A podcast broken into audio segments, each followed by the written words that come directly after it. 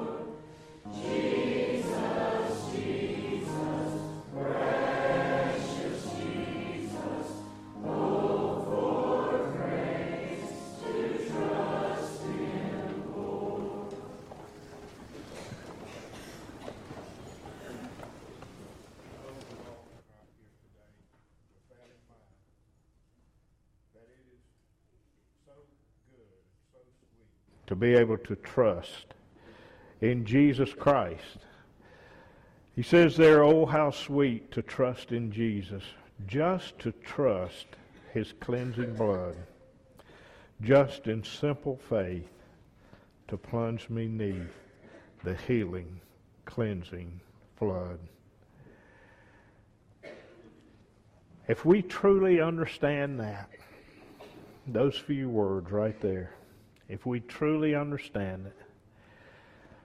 And then we truly follow it, and we truly have that faith that he's talking about. Faith and trust putting it all into his hands and just willing to trust him with it. When we read through the Bible and we see it there when Christ came and how that he was going about throughout each village wherever he was going and there was people that was constantly coming to him and they had so much faith in him and so much trust that whatever was wrong with them he could heal them he could heal them of their sicknesses. He could take away their sins and say, Your sins are forgiven. They had that kind of trust in Him, that kind of faith. But maybe come in there blind, could not see, come to Jesus and ask Him, Make me be able to see. And then to some occasions he would say, Be it unto you as your faith is. And that's what he's talking and asking for every one of us today. And that's what it will be. It will be unto you as your faith is. What is your faith in him this morning? Are you willing to totally trust him? And to follow his word, the word that he has right here for us. And we read last Sunday about all the promises that he promised there of what we, what, how the righteous will be able to live their life. And he just told all about who they would be.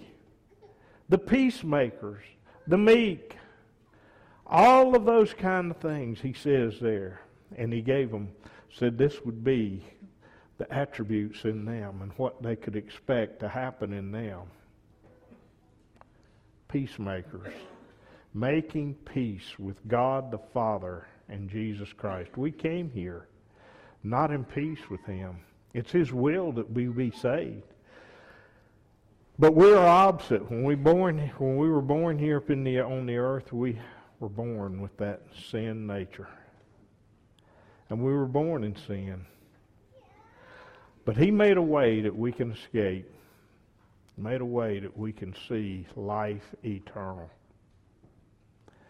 So let us all this morning give him our undivided attention this morning. Let's hear his word so that we can, each and every one of us, be encouraged. I don't want to see anybody go away here today discouraged. I want to see you be encouraged in the word and knowing that trusting in the blood of Jesus Christ, trusting in what he can do for you, we can have eternal life. But it's got to be all the way. It can't just be partially. But we've got to put it all in there with him. All of our trust. You know, last Sunday we read there part of the Sermon on the Mount. And I believe we'll just continue that this morning there in the sixth chapter of Matthew. We read the fifth last week. And we'll just read the sixth chapter today and just continue on in that sermon. It is a wonderful, there is a lot of instructions in these three chapters, and there is stuff there that we all need. It was Jesus Christ. Remember what was taking place there. That all of the people, his disciples, and, and many more people came, and they were sitting out on this on the ground, and he sat down on the mountainside there. And they were down, and he could look upon them, visualize these things, a great group of people there.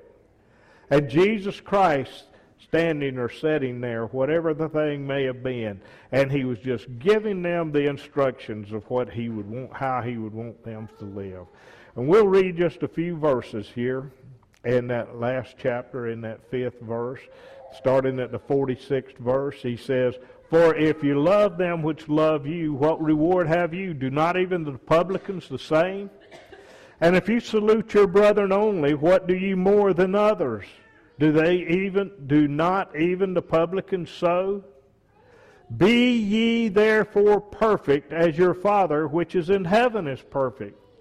Just giving us the instructions there of how he would want us to treat other people so that they may be able to see that spirit that is within you, that new birth, and want to be a part of that also. But be ye therefore perfect, even as your Father is perfect. And we need to be striving for that. That is what we, each and every one of us, need to be striving to be perfect. We, there has nobody been here upon the earth and lived a perfect life but Jesus Christ. But I believe what he's meaning there is we need to be striving. We need to be looking at every opportunity that we can to walk as Jesus walked. Not just saying, well, it'll be okay if I am involved in this, or it'll be okay if I do this, and there's something there that Jesus did not approve of, or something that he would not have been involved in. He says, Be ye therefore perfect, as your Father, God the Father, and Jesus Christ were one and the same. They had that same spirit there. So he, in one place he says, walk as Jesus walked. Here he's saying, be perfect as God is perfect. And remember what we talked about there, that that spirit of God is a perfect spirit. It will, it, there is no sin. There is nothing in that but a perfect spirit. And if we will just let that spirit direct us in everything, we will get along good here in this life. He says, Take heed that you do not your alms before men to be seen of them, otherwise you have no reward of your Father which is in heaven. And I believe there he's talking about just do things for God, for Jesus. Don't go out and do things so that people can look upon you and try to say, well, look how righteous that he is. Look at all the works that he's doing. He says, take heed that you do not your alms before men to be seen of them, them. Otherwise, you have no reward of your Father which is in heaven. And what are we looking for today? What do we want to see? Do we want to have the reward from God? Or do we want to have the reward for men? Do we want to have the attention of God and we want to have the favor of Him in our life? Or do we want to have the attention of worldly and ungodly men? Trying to impress them with some deeds that we're doing. We should be working, as he said, be ye perfect as your Father which is in heaven is perfect. Not trying to impress men, but trying to just follow what God would have for you to do as we go through this life. Therefore, when thou doest thine alms, do not sound the trumpet before thee as the hypocrites do in the synagogues and in the streets, that they may have glory of men.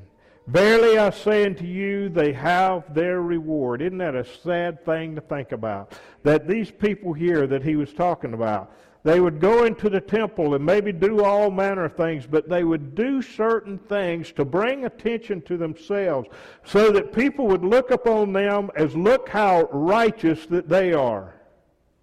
Now, we never should have that. We should come out here today to church.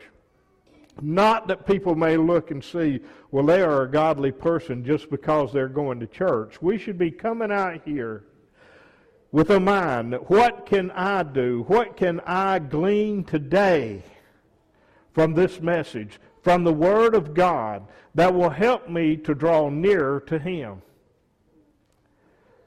Verily I say unto you, they have their reward. Now, where are we wanting to have our reward? Where are we seeking for a reward today? From man or from God? But when thou doest thine alms, let not thy left hand know what thy right hand doeth. We don't have to go out boasting to people what we do. If we go and help someone, if we go and help some charity or whatever, we don't have to go boast out about, well, look what we did. We did these things. Sometimes it may be necessary that you communicate these things to others. But never should it be done in a boastful way. It should always be done. But look what he says in there in that, uh, that verse. When thou doest thine alms, let not thy left hand know what thy right hand is doing.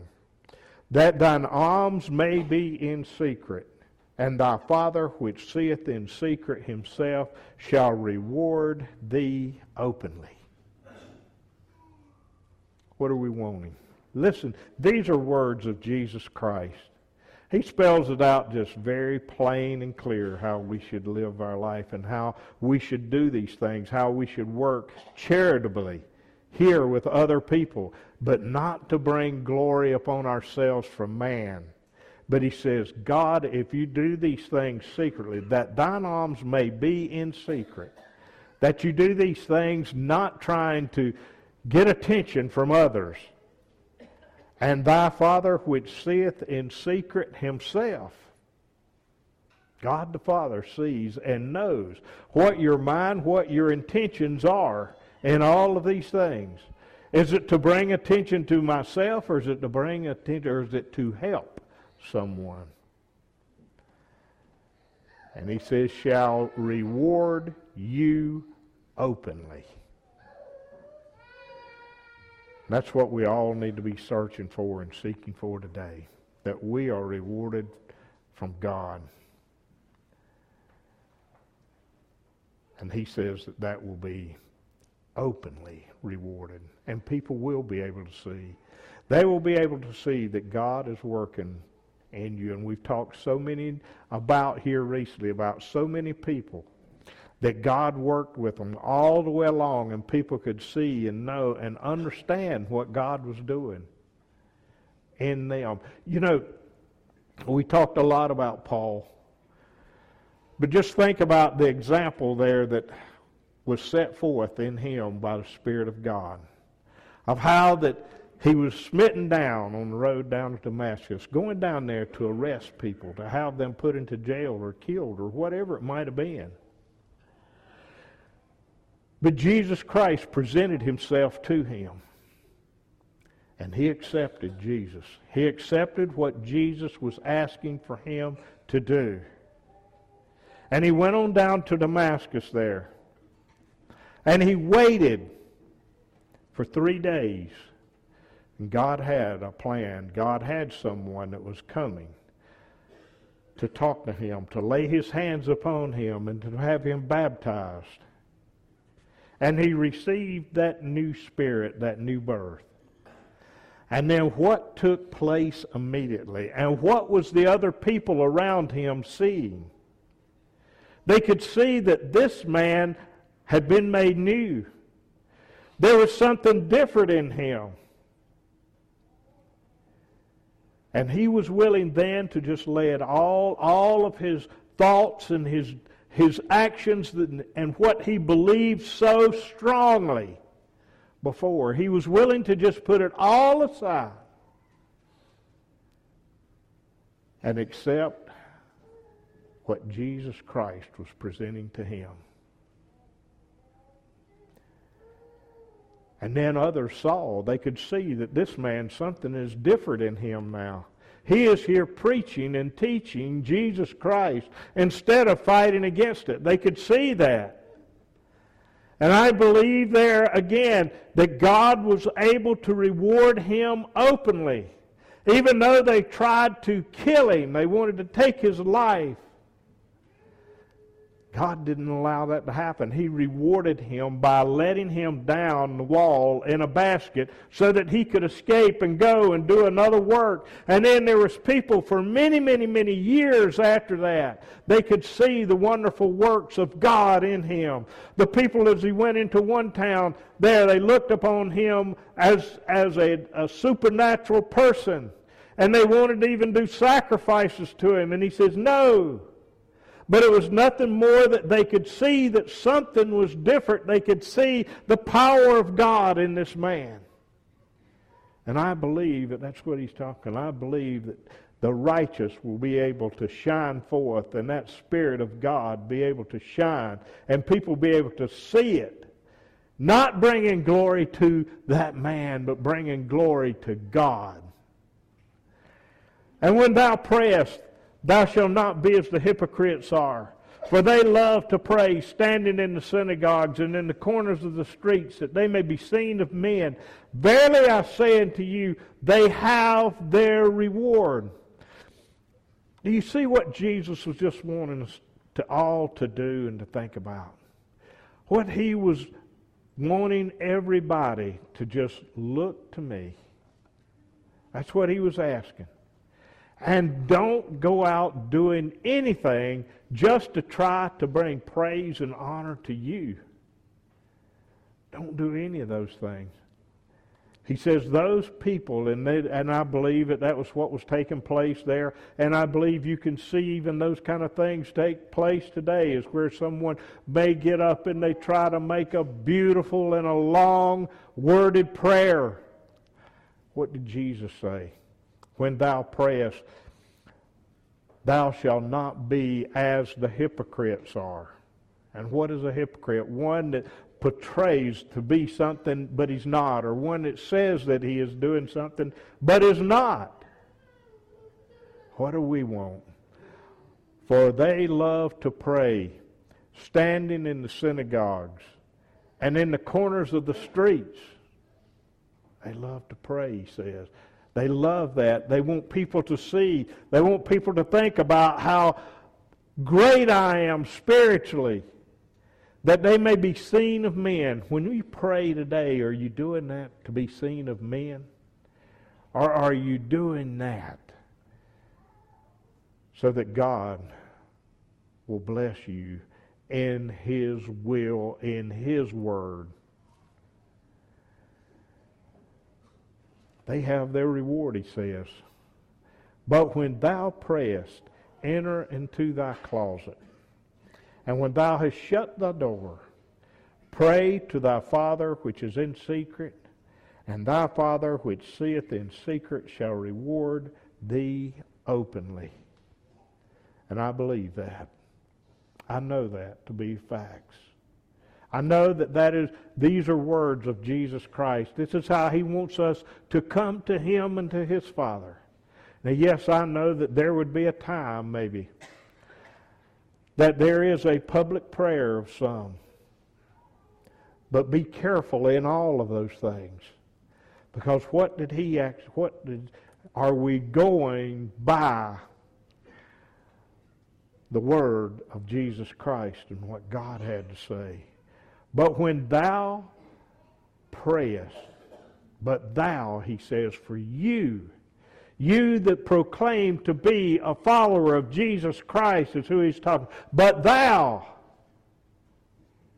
when thou prayest, enter into thy closet. Enter into a place where there is nobody else. So that you don't have something that is taking your attention away or something that you are not trying to impress someone by what you're saying. You are just talking to God through Jesus Christ. and when thou hast shut thy door, pray to thy Father which is in secret. Nobody but you and the Father there. And thy Father which seeth in secret shall reward thee openly. And thy Father, is he truly your Father? If he is, he says he will reward you. He will bring forth his Spirit upon you. And it may not look like to us. There will be times when things look like, why are we having to go through this? Or why is this happening to us? Be patient. Wait upon the Lord. And be looking for His goodness in everything. Look at what it might be doing that it's working a good work in you. It is bringing you to repentance. It is bringing you to be more humble in His sight, whatever it comes upon you there. Sometimes we have to be brought very, very low. And sometimes we can be exalted in his spirit. But in all things, give thanks. That's what Paul was saying. That he knew how to be abased and he knew how to abound. But in all things, he knew how to just live for Jesus Christ.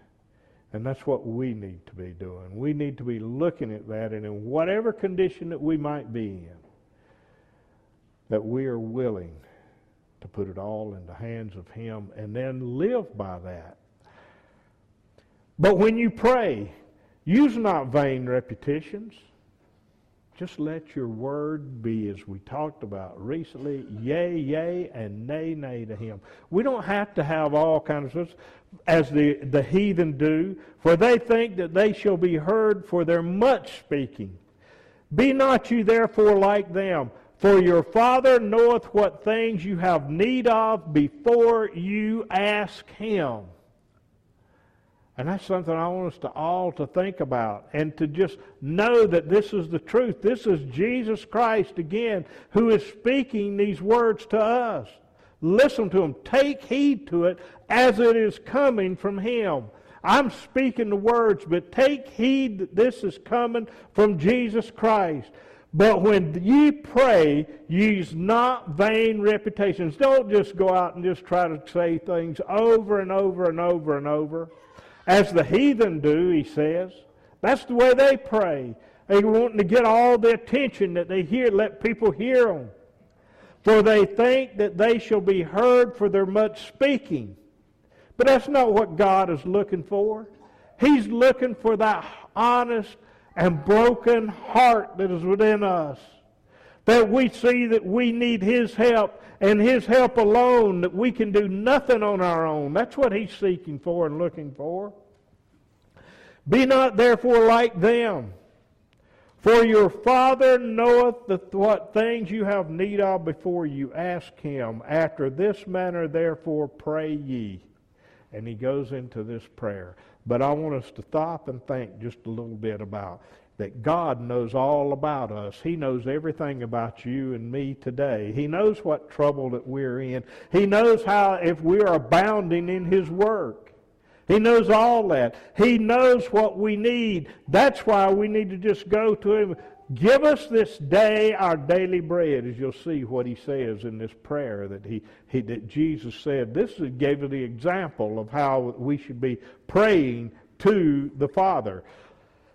And let's listen at these things. Be, be not ye therefore like unto them, for your Father knoweth what things you have need of before you ask him. After this manner therefore pray ye. And he stops. Our Father which art in heaven, hallowed be thy name. Our Father. Can we everyone say that today? Can you truly say, our spiritual Father is what he's saying? If you can't, if you don't feel like that that is in your life, that He is your true spiritual Father, go to Him and repent. Go to Him in full faith and trust and say, I want to be a part of your kingdom. I repent of my sins and I want your power. I want your spirit in my life. And what does he say? Ask and you shall receive. I believe it may even be in this chapter that he talks about those things. But then he says, Our Father, which art in heaven, hallowed be thy name. Honored be your name. Praise your name. And we should have that above all other things, that we are honoring God the Father above everything. Thy kingdom come. Thy will be done in earth as it is in heaven. Thy kingdom come here upon the earth. And thy will be done in earth, in me, as it is in heaven. Now, what is, the, what is going on in heaven? Everything there is righteous and perfect. Everything. And that's the will of God. And then what Jesus is saying, that that's what we should be praying for. Thy, thy kingdom come, your spirit come upon me. Thy will be done in earth. Your will be done here, not our will, but let's let your will be done as it is in heaven, and his will is being done. All the righteous that is in heaven and the angels are doing the will of God. The people here upon the earth are not doing the will of God. There are some. There are a remnant upon the earth, according to his word here, that is truly following him.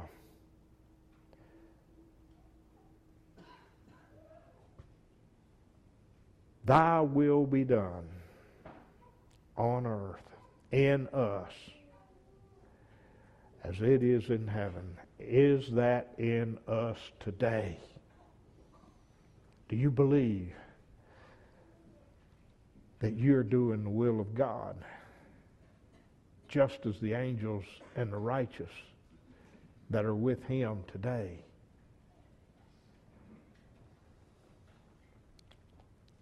Give us this day our daily bread. Be reconciled to whatever comes upon us. You know what we need. Give it to us, whatever it is.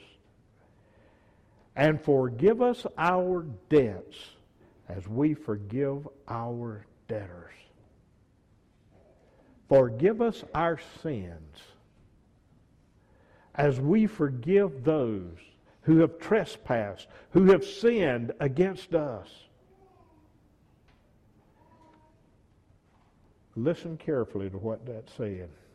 And forgive us our debts as we forgive other debtors. Did it say there to forgive us our debts? Forgive us our sins? and leave it all alone and go on to the next verse. That's what we want to do. That's that's kind of in man. We want our sins forgiven, but we do we truly want to forgive others? When we see and we may feel like we have been done so wrong, and somebody has just really aggravated us and we are so disappointed in what has taken place, and we feel so hurt by what they have done to us. And we want to just continue to let that grow and, and to hold on to it and never just turn loose of it, never forgive them for those things. And what are we doing? We're doing nothing but harming ourselves. Because we haven't forgiven somebody else, do you think that will just grow and grow and keep it always there, right in front of you, of how bad you've been hurt and how angry you are about it? You can't let it go until you forgive them. And when you forgive them, it all goes away. And that's why he was saying these things here. And also, we want Jesus Christ to forgive us of our sins. If we want him to forgive our sins, now he said, forgive us our sins or our debts as we forgive others. Now, do you think when we say that, but yet we don't forgive others, is he going to forgive us ours? That's what we just in that's what Jesus was telling us. This is how you pray. That God forgive me my sins as I forgive others. Now I want to have my sins forgiven, my mistakes. So if I want that to take place in me, then what have I got to do? I have to forgive others. Have to forgive them. And lead us not into temptation. God never leads into temptation. But deliver us from evil. Whatever he says that comes upon you, I will never allow so much to come upon you to where it will overcome you if you will, if you want to overcome it you can he says i will never allow it to come upon you except there will be a way for you to escape. There will be a way for you to get out of it if you're following what I say. Lead us not into temptation, God, but deliver us from evil. And I know He will. Think about all the things that has taken place, how He has delivered mankind from evil people may look around and say, well, He didn't deliver Stephen from evil. I would say, yes, he did. He delivered him right into paradise, right into life. He let them take the life out of this body. But he, the evil men there could not destroy that soul, that righteous soul that was within him. And he delivered him from evil. He delivered him from the evil of this world, from the people there that was trying to put, put off the word of Jesus Christ off the earth. He delivered him.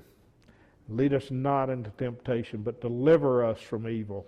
For thine, for yours, God, is the kingdom. The kingdom of God, it's yours.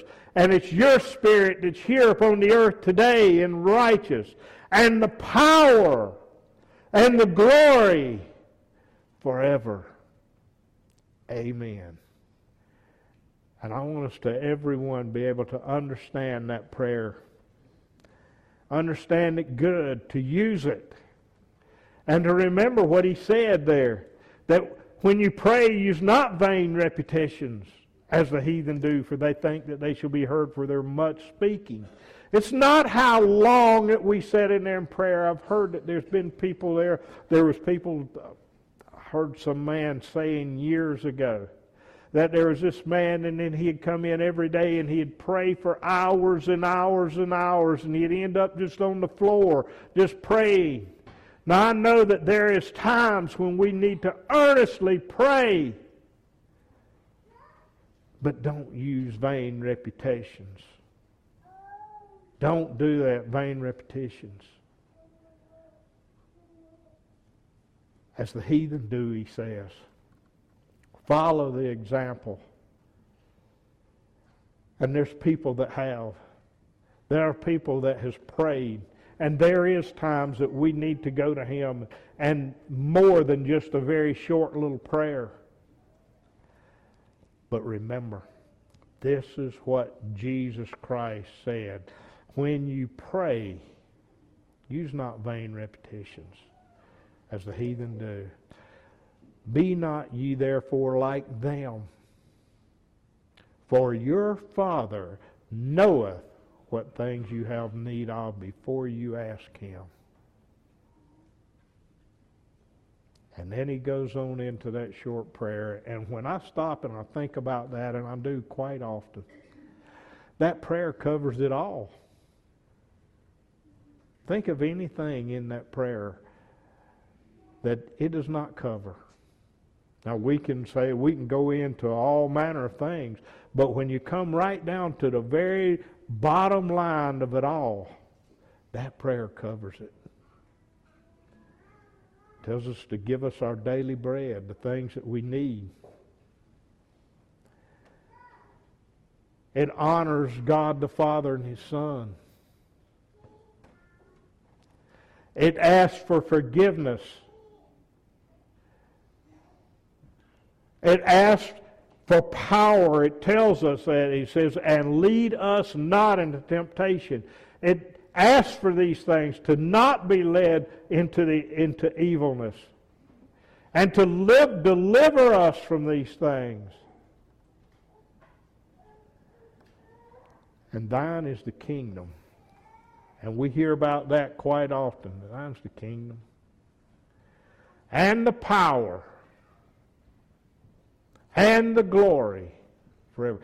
God has promised. He says, I did not send to you a spirit of fear. Didn't send to you a spirit of weakness.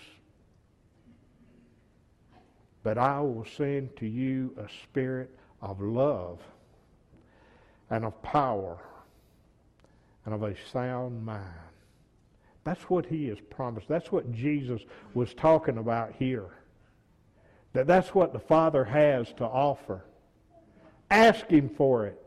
For he, that is what he has for you and for me today. Is power over sin. Power over Satan and then give him the glory and honor in all of it. For if you forgive men their trespasses, your heavenly Father will also forgive you. But if you forgive not men their trespasses, neither will your Father forgive you your trespasses. That's strong language there for us, friends. And you know, the human nature with people there, what is in man is that I can't forgive others. I, they did me wrong, and I just can never forgive them for what they have done. I will never forgive them. I've heard people say that kind of stuff before.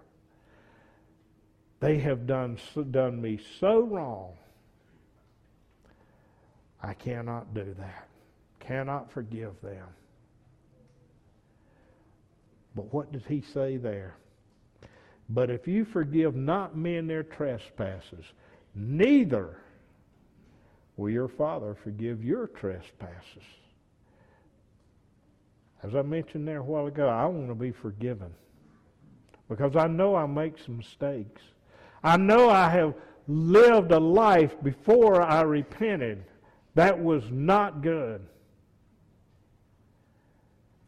And I want to be forgiven that. And I know he has. Now I need to follow what he is saying here too. I need, if I want to be forgiven of my sins and my mistakes now, I must forgive others.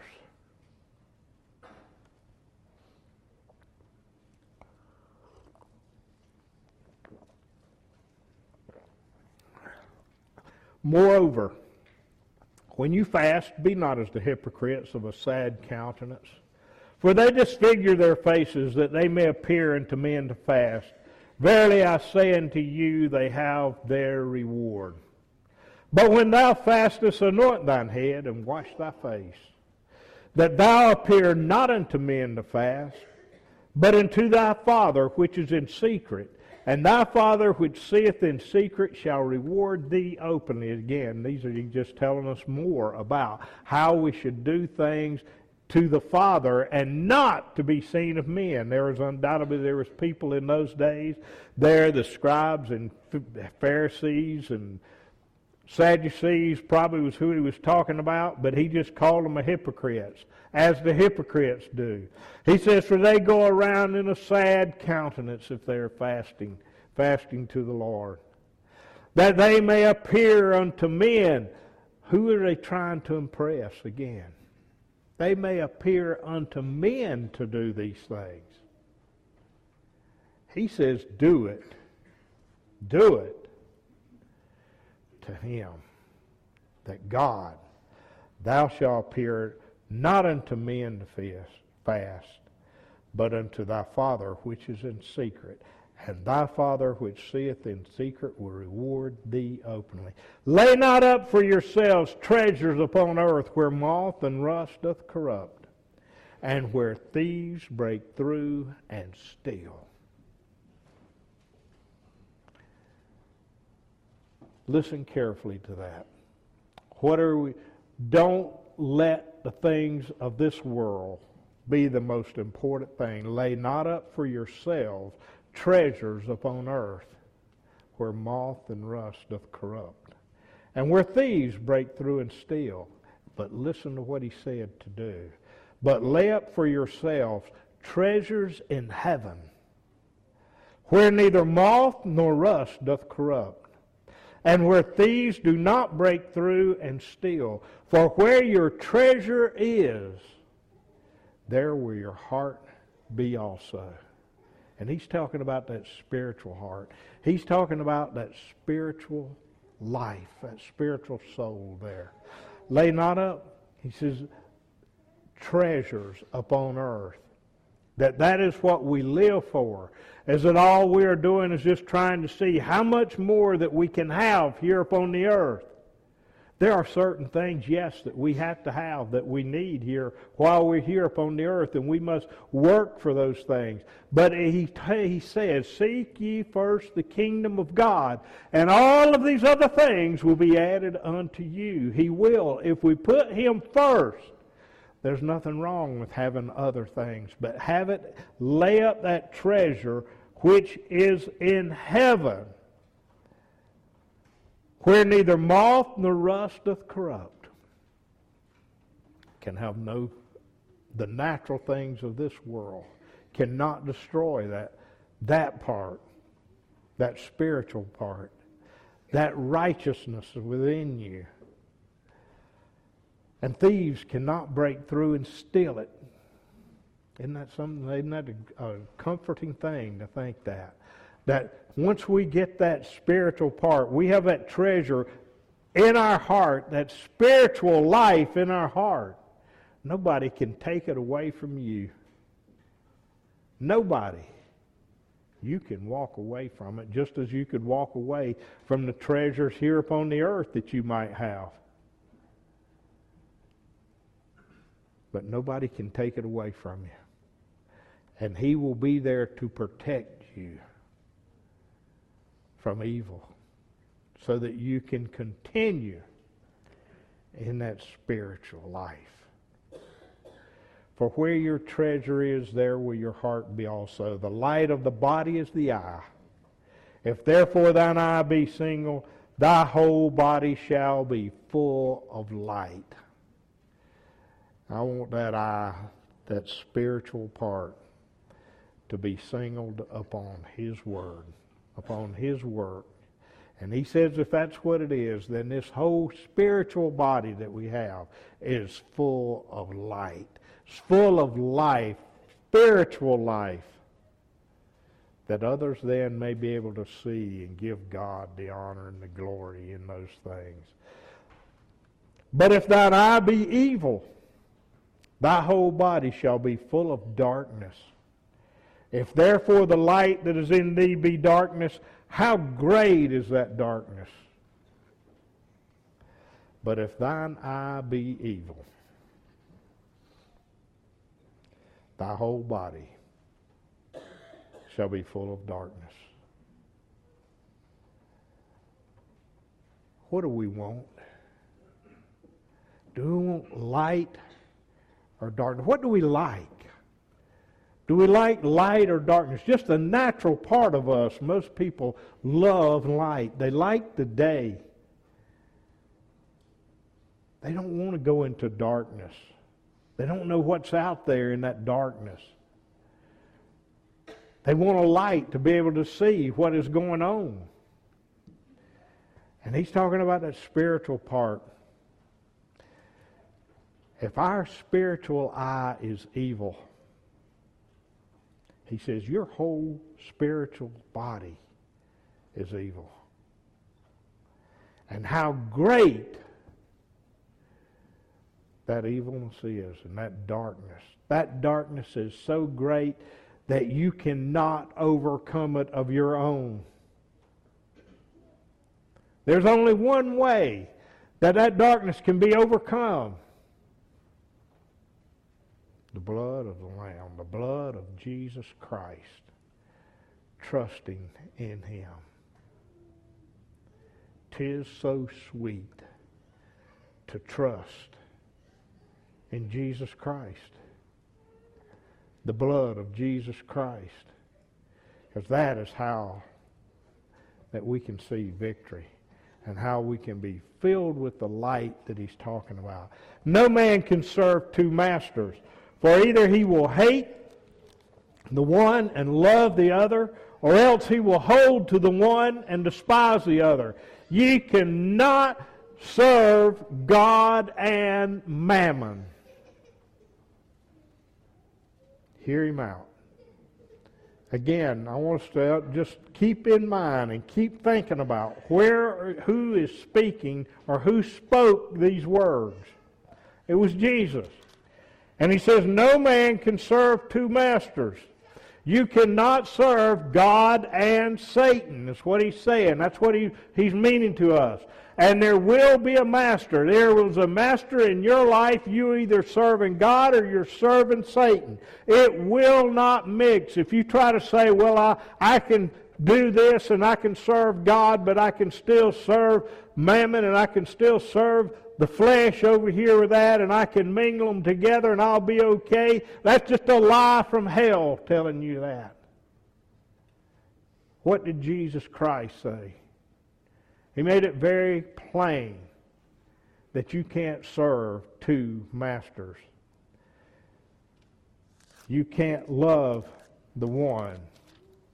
He says, for either he will hate the one and love the other, or else he will hold to the one and despise the other. You cannot serve God and mammon. Can't serve God and, and Satan, or God and the things of the world, God and money, or whatever it might be here. You can say mammon could be anything there that is between you and Jesus Christ. It is anything of this world that worldly spirit. He says you can't do that. You can't love that and serve that above God the Father and think that I am okay with Him. Therefore I say unto you, take no thought for your life, what you shall eat or what you shall drink, or yet for your body, what you shall put on. Is not the life more than meat and the body than raiment? And just think about today. Look around, and he was teaching and preaching this 2,000 years ago, and people, I'm sure that they was in their same mind. They were looking at the same way, basically, that you look upon people today. As okay, what can we do, store up, and where can we go, and what are we going to have to eat, and all the fineries that they might be looking to, or what shall we drink? Nor yet for your body what shall we put on? How can we go and find the most expensive raiments and things so that it brings attention to me? He says don't let those things be in your mind. Is not the life more than meat and the body more than raiment is not your life that you have, and you have to have meat and drink to sustain natural life here. But he says, what is more important than that? The spiritual life. And he says there that you have to put on clothes. He wants you to be dressed neat and nice and to be able to be in a very modest way that is what he is wanting you to do. But he also says, don't take all the thought in that and seeing where, man, I've got to just dress this body and put it all, have all manner of such raiment upon it so that it brings attention to me instead of that spiritual part bringing attention to that. But he goes on and he, he just says, is not the life more than meat. It is the spiritual life in us and this life that we have. And the body more than raiment. This body, He has given to us this temple to use it, to work out our mortal salvation.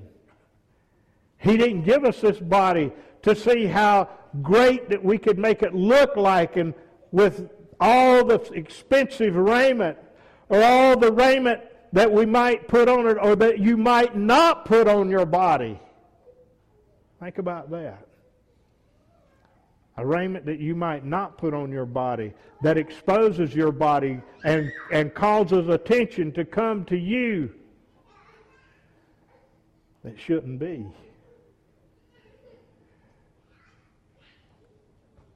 Behold the fowls of the air, for they sow not, neither do they reap nor gather into barns. Yet your heavenly Father feedeth them. Are you not much better than they? Seek ye first the kingdom of God, and I'll give to you these other things. And that's what he's talking about. Behold, the fowls of the air. Think about them. They fly around everywhere. We see them. And neither do they reap. They don't go out and they plant. They don't sow fields. They don't go out and reap it. They don't gather it and put it into barns. Yet your heavenly, heavenly Father feedeth them. Are you not much better than they? Which of you by taking thought can add one cubit to your stature? We can't do a thing with this body and making it tall or shorter. We can't do that at all. He says, and why take you thought for raiment? Why would we take thought where we might need to do certain things to, to glorify this body? And then he says, and why would you take thought for the raiment? Why would that you let that be something that really takes up a lot of your time? Of why? He says, consider the lilies, how they how in the field, how they grow. They toil not, neither do they spin. And yet I say unto you that even Solomon in all his glory was not arrayed like one of these.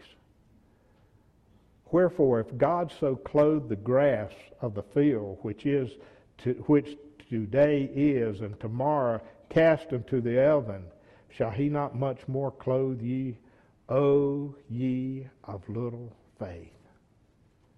What he's saying there is that God will show you how and He will direct you if you keep your faith in Him and get it off of the things of this world, of what all I need to do for this body, and follow Him.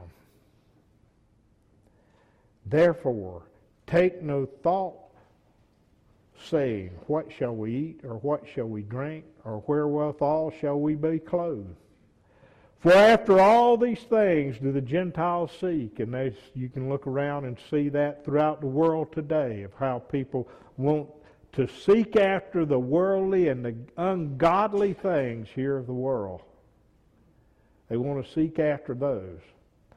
For your heavenly Father knoweth that you have need of all these things. Read that again. For after all these things do the Gentiles seek after, the unrighteous. But then he says, For you, for your heavenly Father knoweth that you have need of all of these things. But seek ye first the kingdom of God and his righteousness, and all these things shall be added unto you. Do you believe that? These are words of Jesus. Do you believe what he's saying? He says, Seek ye first the kingdom of God. Seek him out. And all of these other things will be added unto you. It is not wrong that we have certain things here of, of this life. We should. And he says there to go and work with your hands that you might have to help others if it's in need. And I know there's times that we need, there's times that we do those things. And if you have the ability, I believe that you should be doing something so that you can have. If you don't need it, there may be others that you might can help along the way. But we are the first and foremost in every bit of that. And I know this to be a reality. Seek ye first the kingdom of God. Let that be first and foremost in everything in your life. And he says all of these other things. All of these things. He didn't just say part of them.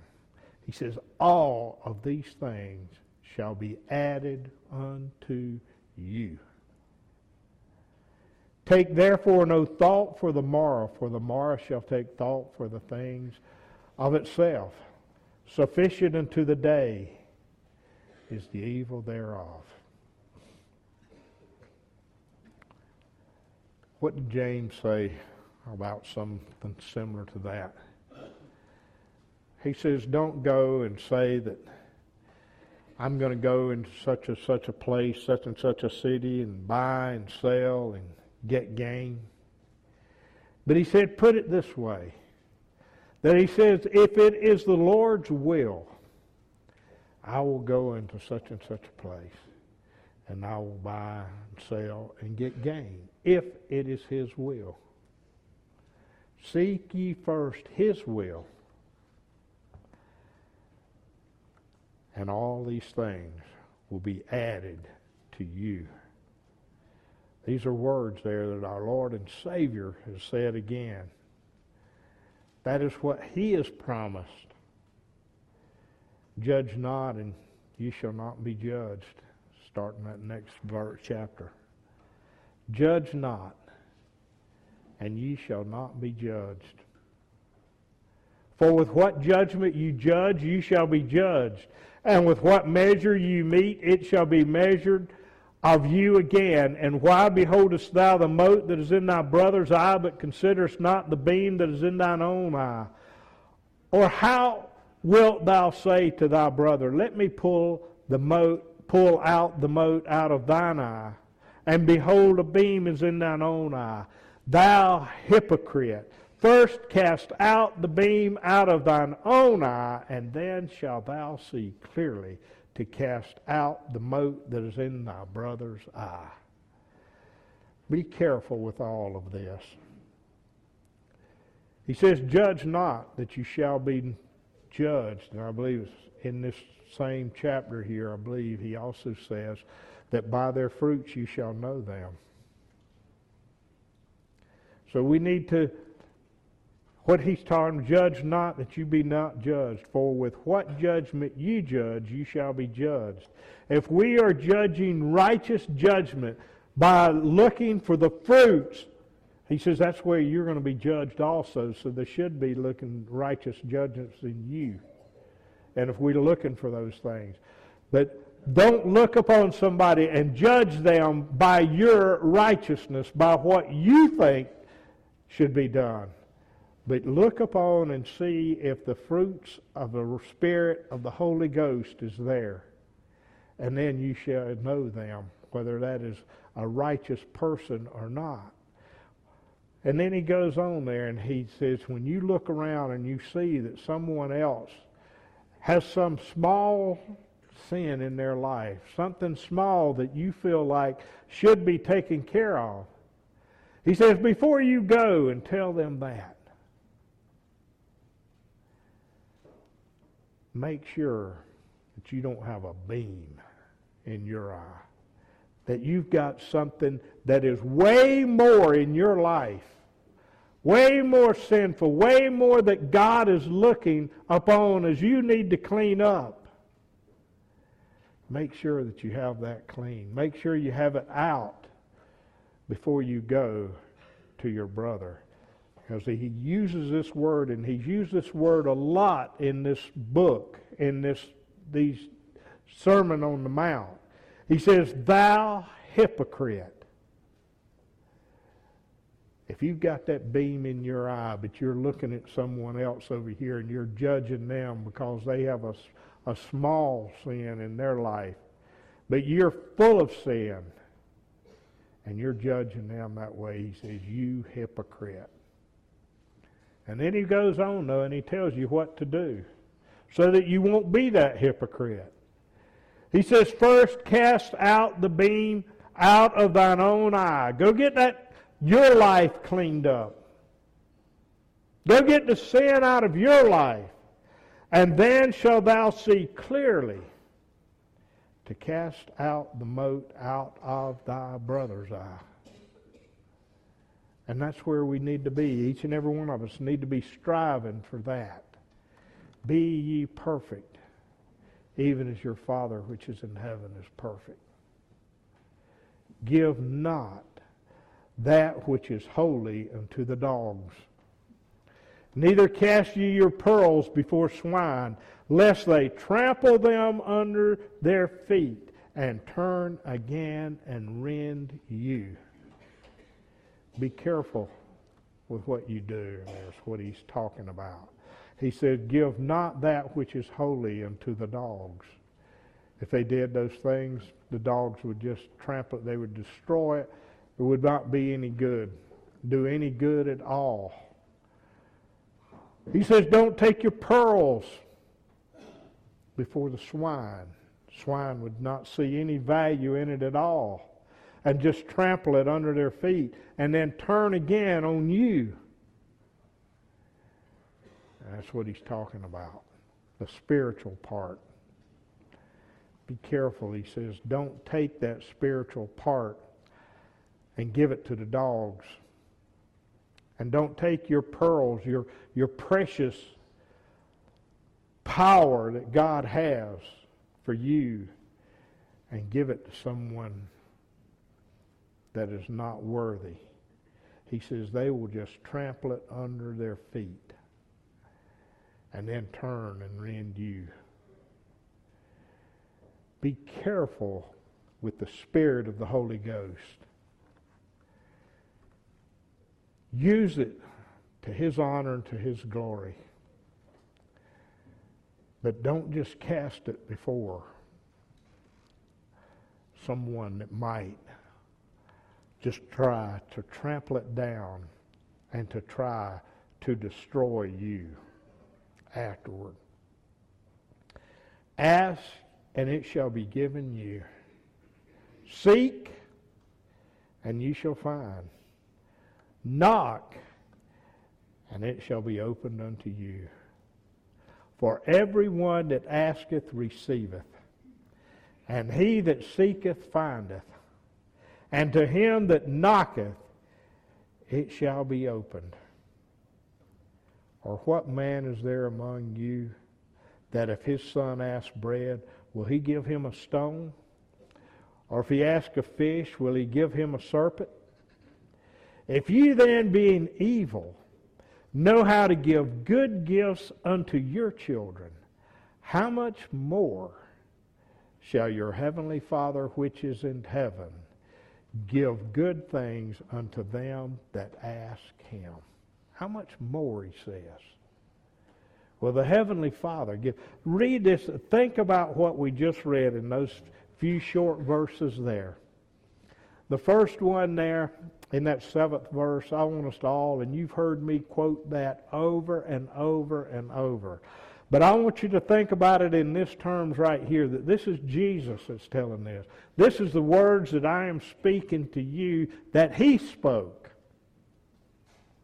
Ask, and it shall be given you. Seek, and ye shall find. Knock, and it shall be opened unto you. Now that all has to be done with the Spirit of God directing you. That has to be done just as those people there on the day of Pentecost, that I believe when there was about 4,000 people that came into the church in that day. They, are, they heard the word just as you and I are hearing it today. Their heart was pricked because they saw that they were convicted by their sins. By the Word of God, it was convicting them that they were sinful. They were condemned to hell because of it. And they asked, What must we do to be saved? They had a true desire to be saved. And that's what we've got to have. When we ask in that way, he says, it will be given to you. And when you are seeking, trying to find, what must I do, Lord? That's what Paul said. What must I do? And he told him, go on down to Damascus. And Paul was went on down there seeking what would be done for him.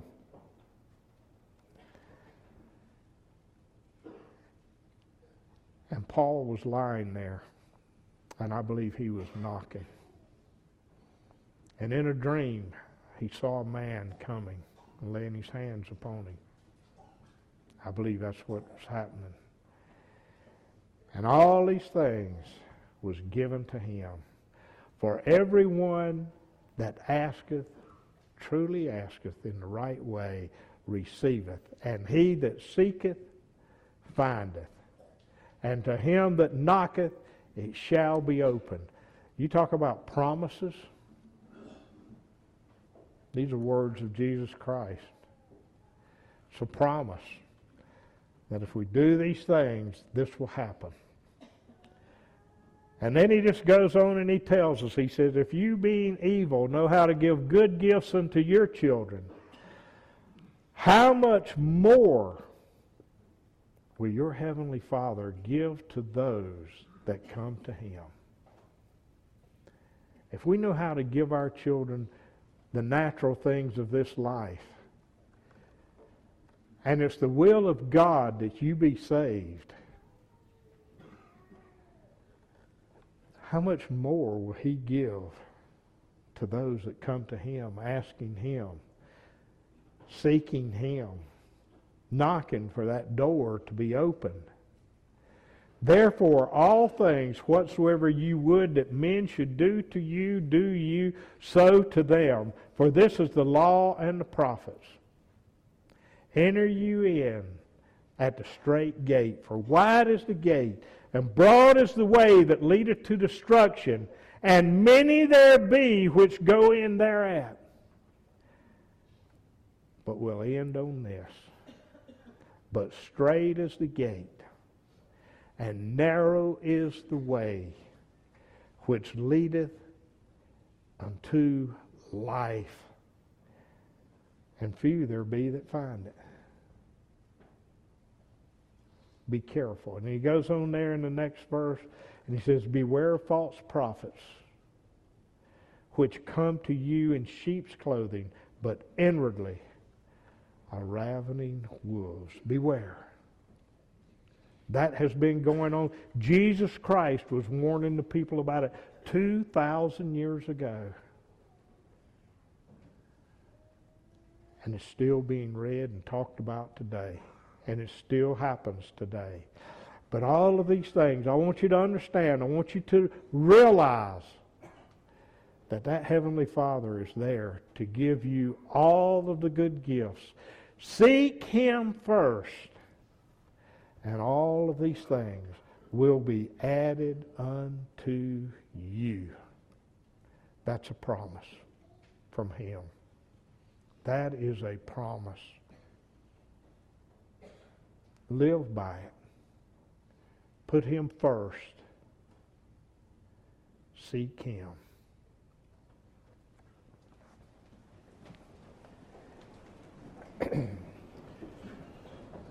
we'll bring this meeting to a close. We'll sing number 281, Nothing But the Blood. And there may be someone that might would like to make that commitment public. And you can do so by coming forward as we sing. Number 281, Nothing But the Blood.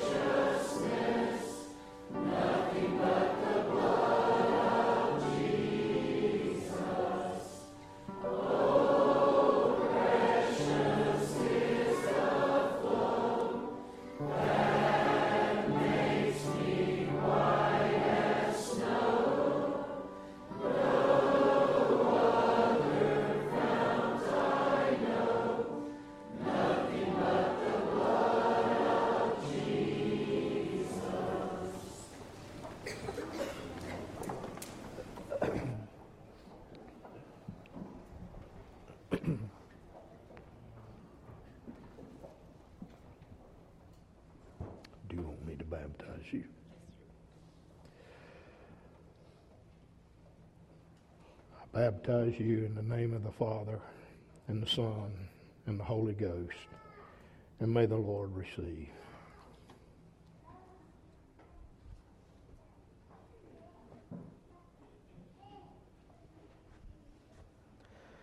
Nothing but the blood of Jesus. What can make me hold again? Nothing but His blood.